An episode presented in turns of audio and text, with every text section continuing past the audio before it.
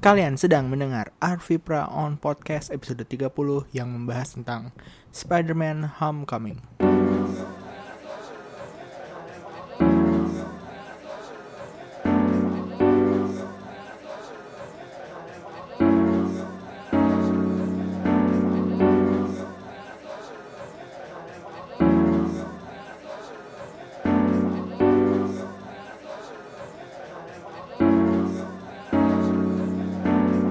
Halo semuanya Dan kepada diri gue yang akan mendengar ini juga How's the weekend? Ini sepertinya lagi Apa ya eh, Banyak eh, Apa ya Pokoknya Musim-musimnya sam, Bukan musim-musim sebenarnya apa ya Mas waktu-waktunya summer movie gitu Summer movie eh, Kayak misalnya pas waktu kan Lebaran kemarin kan ada banyak film lokal mulai Jarela dari Insya Allah Syah. Terus Sweet Twenty Jalangkung. Lalu sekarang eh oh ya Transformer juga pas waktu Lebaran kemarin kan. Transformers terus eh, baru minggu kemarin tuh ada Spider-Man Homecoming. Terus minggu depan itu uh, kalau nggak salah makin banyak lagi kayak apa ya Baby Driver. Lalu eh, Filosofi Kopi 2 terus apa lagi ya? Ya pokoknya banyak film-filmnya lah. Misalnya di luar tuh ada ntar ada War of the Planet of the Apes. Oh ya Despicable Me 2 ju- eh 3 ya? Despicable Me 3 juga. Ada jadi ya ini eh, emang summer summer movie mas zaman zamannya summer movie lah. Seperti itu. Jadi dengan banyaknya film tersebut ya bijak-bijak lah.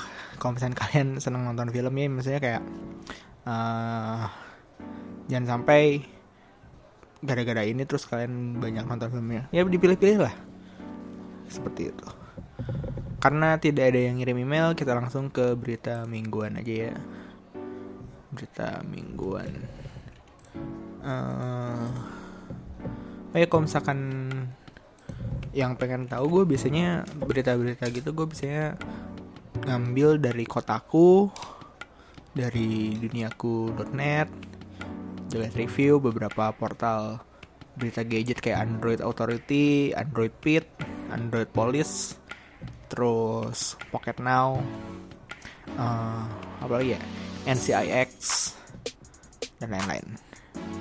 Oke, Eh, berita pertama ini gue ngambil dari mana ya? Berita pertama ini apa sih? Komsen yang baru sekarang apa sih? Ada nggak sih sesuatu yang baru? Oh iya, Eh, dari Lenovo, dari Lenovo.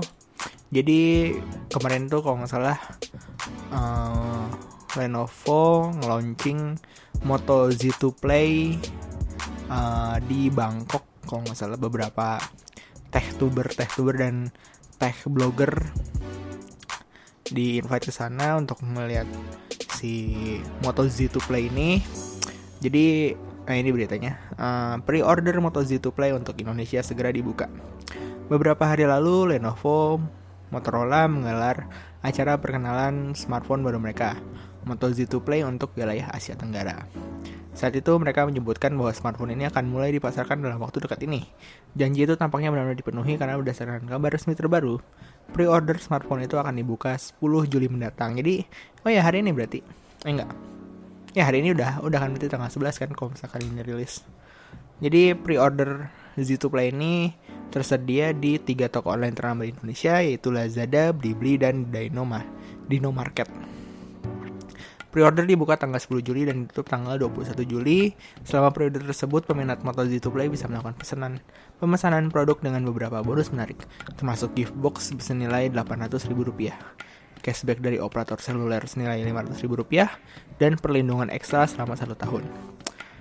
Berdasarkan penjelasan dari Motorola, gift box bonus pre-order Moto Z2 Play ini akan berisi carbon style cover mods, metal bumper exclusive edition, selfie stick, serta liquid screen protector kit. Sementara untuk paket cashback dari operator belum ada penjelasan terkait bentuknya.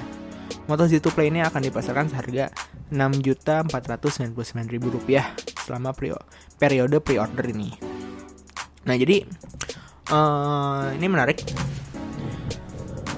bahwa yang apa hmm, diluncurkan di Indonesia ini adalah ini nih Moto Z2 Play. Uh, kalau nggak salah mereka Lenovo ini nggak akan ngerilis Moto G, tapi Moto E3 dan segala macem rilis di sini. Nah banyak yang bilang Moto Z2 Play apa nggak apa ya nggak tertarik sama Moto Z2 Play karena harganya. Ini setahu gue tuh kan dulu Motorola itu setelah dibeli Lenovo dari Google, Motorola itu dihusus ponsel-ponsel Moto itu dikhususkan untuk dijual di negara-negara maju. Seperti beberapa negara Eropa dan US Amerika lah US Kanada dan segala macam. Dan Lenovo untuk negara-negara berkembang kayak India eh, Indonesia dan lain-lain. Nah tapi ternyata si mungkin model bisnisnya diganti. Jadi kayak uh, model bis bisnisnya diganti dari yang hmm, antara misalnya kayak dijual per negara tapi diganti jadi per segmen. Jadi kayaknya untuk versi high end dari Lenovo itu akan di ditaruh di brand Moto sedangkan di brand Lenovo-nya itu ponsel-ponsel yang low to mid end gitu loh. Kayaknya. Menurut gua. Soalnya ini Moto Z2 Play dirilis kan di Indonesia kan padahal Indonesia negara berkembang. Mungkin mereka melihat walaupun negara berkembang tapi uh, transaksi apa penjualan gadgetnya terutama untuk yang high end tinggi. Karena merasa Indonesia adalah negara yang haus akan pengakuan dan gengsi seperti itu. Jadi kayak misalnya ya kan S8 Samsung S8 aja kan sold out.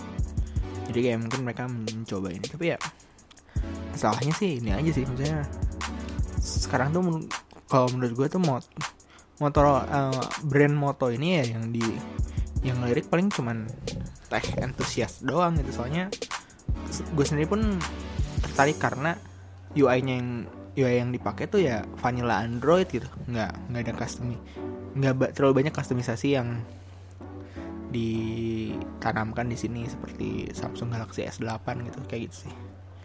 Jadi gitulah ya uh, OS speknya jadi Moto Z2 Play itu ditenagai oleh Snapdragon 626 RAM 4GB dan storage internal 32GB baterainya kalau nggak salah lebih kecil daripada sebelumnya itu 3000 mAh tapi badannya jadi lebih tipis seperti itu. Gitu. Ya itu dari dari Lenovo. Terus lagi? Kita ada berita apa lagi nih satu lagi lah ya. Hmm. Ntar ya. Maaf. Apa ya? Ini nggak ada. Uh, paling ini sih uh, Final Fantasy 12 remaster Zodiac Age udah keluar.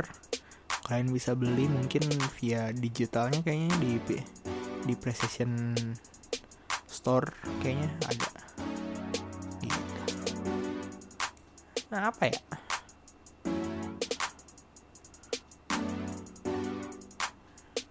Kayaknya udah deh itu nggak nggak ada berita-berita yang lagi sih.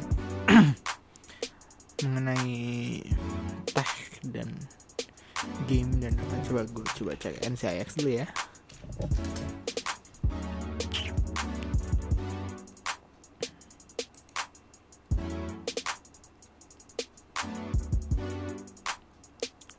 Aduh ini nggak bagus banget nih Lihat air gini. Iya, maaf ya.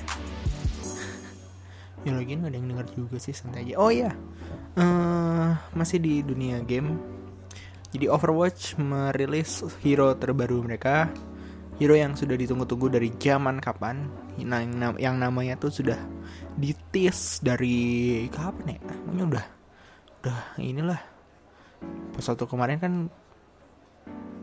apa orang-orang pengennya wah oh, ini nih kayaknya ini nih eh taunya Orisa kan keluar nah ini nih akhirnya nih Doomfist uh, sudah bisa kalian mainkan di server PTR. Jadi masih di public test relay gitu. Jadi di apa ya? Masih beta tester gitu untuk hero ini. Jadi kalau misalkan ada bug atau apa bisa atau bisa terlalu kuat atau terlalu lemah bisa di nerf atau di buff seperti itu jadi tapi ya itu tadi Doomfist sudah keluar beserta dengan origin movie-nya yang ya kayaknya sebentar doang terus kayak ngeliatin pertarungan antara Genji, Tracer sama Will apa Winston melawan Doomfist seperti itu. Terus apa lagi ya? Ya udahlah, begitu aja lah ya. Itu tadi sekian berita untuk minggu ini. Kita langsung ke topik. Jadi di sini ada yang udah nonton Spider-Man Homecoming. Ada yang belum? Ya ini kan udah mau seminggu. Jadi gue bahas aja lah ya yang belum nonton dan gak mau kena spoiler kalian bisa skip aja kalian dengerin episode yang sebelumnya atau misalkan kalian buka YouTube secangkir ide kalian nonton video-video di situ karena video-video di situ uh, lumayan berfaedah dibandingkan YouTube-YouTube yang lain. Oke, okay, uh, eh, tapi sebelum kalian skip dan kalau misalnya kalian ada rencana mau nonton, gue ngasih tahu ada dua uh, enggak. Ada satu mid credit scene dan satu after credit scene.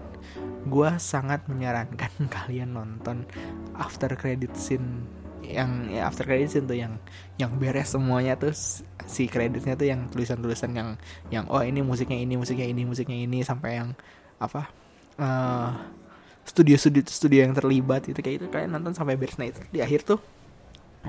Uh, ada scene pokoknya misalnya kalian yang kangen sama Cap nah itu dia di situ jawabannya kayak gitu.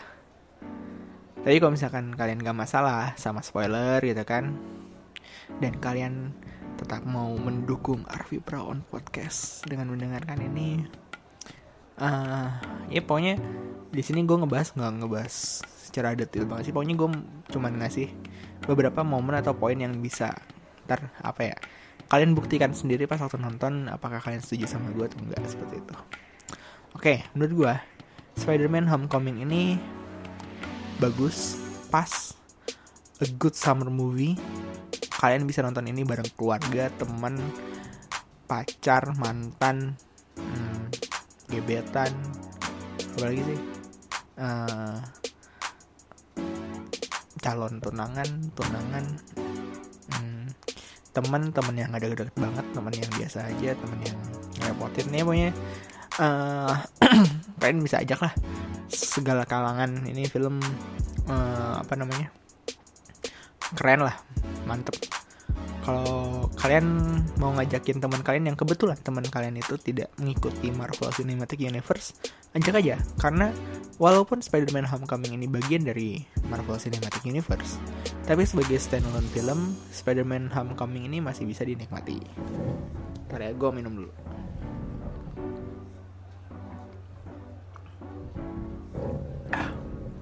Okay, uh, jadi film Marvel Cinematic Universe yang terikat sama Spider-Man Homecoming itu tuh cuman Captain America Civil War sama Avengers 1 nah gue coba kasih beberapa hal yang ya yang gue suka gitu. Ntar kalian coba cek aja pas waktu nonton ulang atau misalkan kalian belum nonton dan dengerin ini kalian coba cek oh ya bener yang posisi ini kayak gitu ya. Oke jadi yang pertama Tom Holland. Tom Holland menurut gue pas banget memerankan Peter Parker versi Marvel Cinematic Universe yang ini. Uh, mungkin ada beberapa yang masih belum bisa move on dari Toby atau misalkan Andrew Garfield gitu kan karena uh, karena emang menurut gue misalnya masalah ganteng-gantengan ya masih gantengan Andrew Gar Garfield gitu uh, terus juga dan masalah history his, historical tuh Toby tuh banyak banget meme-meme dan sejarah yang dia bikin di Spider-Man 1 2 3. Uh, dan menurut gue juga mereka sebenarnya Peter Parker yang solid, tapi Tom Holland ini memberikan dimensi baru dan dibikin apa ya? pas banget untuk uh, arc cerita Marvel Cinematic Universe ini. Jadi Peter Parker di Homecoming ini digambarkan sebagai nerd, bocah, millennials, lagi masa-masa puber gitu kan butuh pengakuan dari mana-mana dan apa ya uh, yang punya itu karakternya tuh dibikin seperti itu. Uh, ya pokoknya gitulah jenis-jenis bastard ya, bukan bastard itu nerd yang selalu dibully lah yang yang yang yang nggak dapet perhatian lebih dari teman-teman dan segala macem. Kayak gitu. Nah porsi antara Peter Parker dan Spider-Man ini juga pas. Jadi buat gue selama Tom Holland uh, semoga peran sebagai Spider-Man dan Peter Parker di MCU ini langgeng lah maksudnya. Ini kan masih terhitung baru kayak Iron Man aja udah berapa film berapa ya? Tiga dua enam rata-rata enam sama ini tujuh tujuh film dibintangin kayak Spider-Man harusnya sebagai icon tergede Marvel bisa lah maksudnya untuk untuk karirnya panjang lah sebagai Spider-Man seperti itu terus apa ya? Untuk kostum emang secara pribadi sih gue juga nggak terlalu apa ya ya biasa aja sih sama kostum yang dipakai di di si Homecoming ini kan. Soalnya secara kostum sebenarnya sama aja sama kayak yang di Civil War gitu. Nggak beda-beda jauh amat soalnya emang si ceritanya juga nggak terlalu nggak terlalu lompat jauh dari Civil War itu gue sempet berekspektasi kayak aduh semoga ada scene yang menggunain kostum lamanya. Kan waktu di Civil War kan cuma diliatin via kayak video YouTube gitu doang gitu kan. Kostumnya tuh yang pakai goggles gitu loh goggles gitu. Terus pakai apa jaket gitu atau apalah. Soalnya menurut gue uh, kayak perlu lah ini di di tease ulang gitu kan di dikasih lihat origin atau apanya walaupun sedikit gitu kan dan dan ya itu terjawab di film ini gitu. terus juga oh ya yang gue seneng masih di bagian Peter Parker slash Spider-Man ini ya. Jadi dilihatin lagi Spider-Man yang friendly neighborhood superhero gitu. Jadi kayak misalkan ada yang nolong nolongin orang tersesat itu kan. Nyelam apa ngambil sepeda yang kecuri gitu dan segala macam. Jadi kayak apa namanya uh, nolongin nolongin orang sekitar gitu. Dan, dan itu juga di di mention sama si si Tony Stark gitu kan kayak ya udah lu ngapain sih? Ini mah urusan urusan orang dewasa lu ini aja lah apa beresin beresin lingkungan lingkungan lu aja gitu kan. Apa kayak uh, nolongin orang gitu kan. Nolongin kucing yang kesangkut di pohon itu atau apa segala macam gitu. Kayak gitu. Nah ya ini menurut, menurut gue sih ini momen-momen momen-momen terpenting di Spider-Man itu loh. Dan kenapa? Uh, menurut gue apa? Menurut gue penting karena uh, eh, gue senang Spider-Man yang yang gimana ya? Jadi ini tuh sempat nggak ada di The Amazing Spider-Man 1 dan 2 jadi di dan di Spider-Man Homecoming ini di di apa dikasih lihat lagi yaitu momen di mana si Peter Parker itu bimbang gitu antara anjir nih gue pengen gue pengen hidup normal gue pengen belajar gue pengen gue pengen hangout sama teman-teman gue gitu kan. Tapi tapi karena tapi gue Spider-Man gitu gue harus gue harus memberantas kejahatan gitu kan dan segala macam itu. Dan kegalauan itu tuh yang menurut gue kayak relatable banget sama kondisi apa ya? Misalnya orang orang biasa itu kan kayak misalnya aduh ini gue pengen ini nih tapi tapi ada ini segala macam. Kayak kebimbangan kebimbangan itu tuh yang yang menurut gue tuh kayak relatable relatable gitu seperti itu. Soalnya menurut gue yang kayak gitu tuh cuman Spiderman aja. Batman kan ada shift shift kan shift jaga Batman kan malam kan. Kalau siang tuh jadi Bruce Wayne itu juga dia udah tajir melintir jadi kayak nggak perlu galau tentang kehidupan normalnya gitu. Ini juga kalau nggak salah yang menjadi alasan kenapa Spider-Man ini salah satu super apa bukan salah satu salah satu superhero per bukan. Ya? Superhero yang pertama yang kostumnya itu nutupin dari atas sampai bawah. Uh, kenapa kostumnya itu di dibikin di desain seperti itu adalah karena karena every everyone can be Spider-Man gitu. Di dalam Spider-Man itu bisa siapa aja dan segala macam. Jadi dan problem-problemnya pun relatable sama orang-orang gitu. Seperti itu. Jadi kayak emang dibikin bahwa si Spider-Man ini adalah friendly neighborhood hero gitu. Gitu. Terus yang kedua gue suka gimana si siapa ya? Marvel Studio yang bikin ya. Marvel Studios ini ngetis apa? Kematian Uncle Ben yang gue sih bilangnya ini rapih banget. Mungkin kalian udah pada tahu kalau misalkan ini adalah film Spidey tanpa adegan kematian Uncle Ben.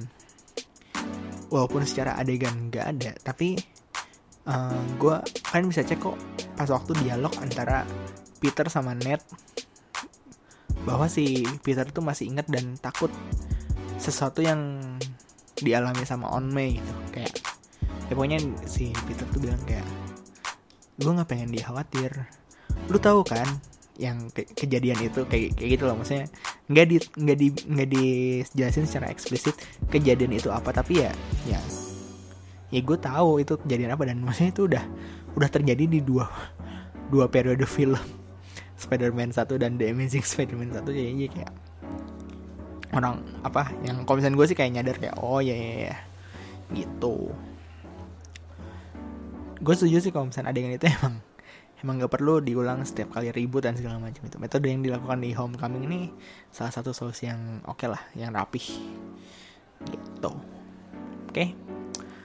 berikutnya itu villainnya uh, eh, gue suka banget. Baik sebagai Vulture atau Adrian Toomes. Sosok yang intimidating banget. Tapi kayak maksudnya di, uh, he's doing evil for good purpose gitu. Jadi kayak ya ini gue nih demi menghidupi keluarga gue bukan bukan maksudnya kayak apa ya contohnya misalnya Loki ingin apa dia Eddie dia dia pengen semua orang memperhatikan dia dia pengen dia pengen Nah, ini gara-gara gara-gara si Odinnya ini sih gara-gara si Odin milih Thor jadi raja jadi anjing gue yang harusnya jadi raja gue pengen dapat not gue pengen di notice semua semua orang.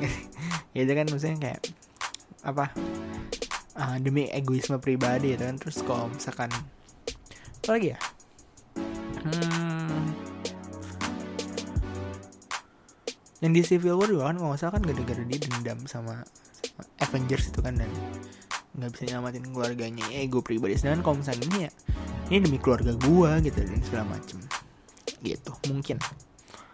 Dikasih lihat di filmnya tuh kayak gitu. Dan kayak misalnya kita bisa ngeliat di sini kalau misalkan pengalamannya dia tuh emang jauh banget sama Peter Parker kayak misalnya gue yakin sih apa sebenarnya kalau misalkan di adain tanding ulang tuh pasti menang menang full menang full cure gitu. Uh, jauh. Dan di filmnya pun beberapa kali tuh emang si Vulture ini tuh ngebantai habis si Spider-Man itu kan. Ya sepanjang dogfight yang dibikin si Vulture ini superior gitu kan dibandingkan Spider apa Peter Parker gitu kan. Nah ini tuh membuat karakter Peter Parker itu jadi kayak semakin jadi kayak ah, anjing nih gue nggak bisa nih kayak lemah gini nih gue harus lebih kuat gue harus lebih gue lebih suka di sepanjang perjalanan film ini gitu. Awalnya gue nggak setuju. Kalau beliau tuh bapaknya Liz kayak anjing kayak pas waktu gue pas waktu sini tuh kayak anjing beneran nih? Ya gitu terus ya kalau misalnya ada yang belum nonton jadi Liz itu ntar kacengannya si Peter gitu. Cuma pas waktu di akhir-akhir film gue kayak baru paham gitu kan kenapa harus ada plot tersebut itu kan. Villainnya juga alhamdulillah tidak dimatikan seperti film Marvel sebelumnya. Nah, coba kita recap film apa film villain Marvel yang sekarang udah iya ada ya. Dari Sandar terus siapa tuh yang mata satu yang eksperimen Quicksilver sama Scarlet Witch yang matinya? Ternyata gitu doang di awal film lagi. Ultron. Siapa lagi ya? Hmm, oh. Pas satu Guardian of Galaxy tuh mati gak sih? Mati kali ya? Si bapaknya Peter mati lah ya udah dibom gitu ya sebenarnya uh, bukan apa apa cuman kayak satu sayang aja ini karakter bisa dipakai buat apa di kemudian hari gitu kalau misalnya butuh butuh atau apa dan dan kedua saya kayak uh, do we have to kill people to save the world gitu? Do we have to kill somebody to save the world? Hmm, apakah harus dengan cara tersebut gitu kan. Kayak gitu. Jadi kayak pas waktu di sini kayak ternyata cuma kalian gue tuh apa uh, ya ini spoiler lah ya. Ternyata tuh pas waktu udah jatuh terus meledak atau apa mati gitu terus gue kayak ya lah mati. Eh ternyata masih hidup. Gitu. Jadi tidak ada karakter tidak ada karakter yang mati di sini big spoiler tuh. Uh, terus yang terakhir ada karakter yang gue kira tuh perannya tuh udah mati. Udah nggak mungkin muncul lagi. Ternyata dia muncul di film ini gitu. Dan karakter itu adalah Pepper Potts. Mungkin kalian sebenarnya udah tahu dari mungkin di berita di berita udah sempet uh, leak gitu kan kalau misalkan apa Gwyneth Paltrow itu main lagi di sini. Ya maaf aja soalnya gue gue jujur apa namanya setelah nonton trailer pertama tuh gue nggak nggak ngikutin berita dan segala gue pengen kayak gue pengen gue pengen nonton di mana gue nggak tahu apa apa dan gue amazed apa terkejut melihat filmnya gitu. Dan itu terbukti kan? Uh, kenapa gue nggak kayak ini pas waktu ada ada ini nih gue langsung kayak oh gitu. Jadi ya fungsinya tuh itu uh, apa namanya pas nonton gue tuh terkaget-kaget gitu kan kenapa kenapa harus seneng banget? Gue ya soalnya saya gue ngefans banget sama si Gwyneth Paltrow ini. Cantik sih. Milf. Ya semoga masih main lah di MCU apa namanya satu film terakhir lagi lah atau apa. Ya itu sih yang gue suka dari Spider-Man Homecoming. Awalnya gue takut ini film bakal jadi Iron Man 4 atau Iron Man tiga setengah seperti yang digadang-gadangkan oleh netizen-netizen. Ternyata enggak kok porsi RDJ-nya ternyata tidak terlalu berlebihan. Secara cerita mungkin banyak yang bilang decent biasa aja ketebak dan lain-lain. Gue setuju. Karena memang bukan itu yang ditonjolkan. Film ini tuh menjual mainan. Enggak enggak. Uh, jadi film ini mengenai perjalanan pendewasaan Peter Parker untuk menjadi superhero yang tidak hanya dikagumi atau dielulukan masyarakat tapi juga bertanggung jawab dan bisa menempatkan posisi di situasi apa pun gue sangat menunggu aksi Peter Parker di berikutnya. Yang terdekat itu mungkin di Avengers Infinity War. Uh, belum ada info mengenai akan dibikin uh, Spider-Man Homecoming 2 kayaknya nggak mungkin Homecoming 2 deh maksudnya. Jadi ntar dia ada event Homecoming lagi. Kayaknya nggak kayaknya nggak mungkin Spider-Man Homecoming 2 kayaknya Spider-Man bla bla bla apalah. Jadi kayak nggak semoga nggak pakai apa uh, penggunaan judul iterasi nomor gitu. Ya gitulah. Uh, oke tadi itu bahasan mengenai Spider-Man Homecoming. Uh, terus apa ya? Oh ya. Uh, mengenai kan gue sempet dulu ngebahas mengenai live streaming. Ini sekarang gue lagi nyoba-nyoba dulu uh, enaknya gimana. Kalau misalkan secara teknis sudah enak nanti gue kabarin tanggal mainnya gue berharap kalian yang denger ini bisa ikut lah kita ngobrol-ngobrol bareng. Ntar entah itu apa gue ngundang via via hangout atau misalkan kalian via live chatnya gitu kan. Uh, pas waktu live streaming di RP Brown Podcast nanti. Gue juga mempertimbangkan untuk menambah durasi podcast ini menjadi 45 menit hingga satu jam. Cuman kayaknya masih lama soalnya 30 menit aja nih gue udah capek banget nggak nggak tahu sih. Ntar, ntar, aja lah. Uh, apa ya? Oh ya gue juga ada harapan ada beberapa orang yang jadi target gue untuk masuk ke podcast ini. Yes, gue minta doanya semoga dilancarkan. Beberapa di antaranya tuh ada youtuber kondang. Ya semoga aja lah ya ya. Gue minta doanya uh, ya for Arfi Prawan Podcast ini bisa kalian dengarkan di podcast iTunes menggunakan iOS device, aplikasi podcast mana pun di Android, SoundCloud dan website arfipra.my.id. Mungkin ada beberapa episode yang akan gue upload di YouTube, tapi ya episode yang secara statistik udah banyak yang denger aja. Untuk sosmed, yang kalau kalian udah dengerin ini, sebenarnya kalian gak usah follow, like atau apalah. Kalian ingat-ingat aja, Arfi Prawan Podcast Selasa pagi Arfi Peran Podcast Selasa pagi Arfi Peran Podcast Selasa pagi Oke, uh, sekian dari gue. Terima kasih udah mendengar. Temukan passion kalian dan jadi yang terbaik. Dah.